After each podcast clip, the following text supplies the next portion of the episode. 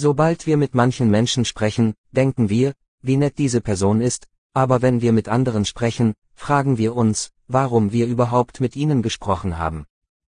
Manche Menschen sind ruhig und der Wunsch, mit ihnen zu sprechen, dominiert uns, aber manche Menschen sind ruhig, aber wir scheinen keine Art von Unterhaltung mit ihnen führen zu wollen. Immer wenn wir von Weisheit, Frieden, Reinheit, Liebe, Freude, Glück und Energie erfüllt sind, dann haben wir eine Aura in uns, wir wirken wie ein Magnet und ziehen alle an. Leben als Gedanke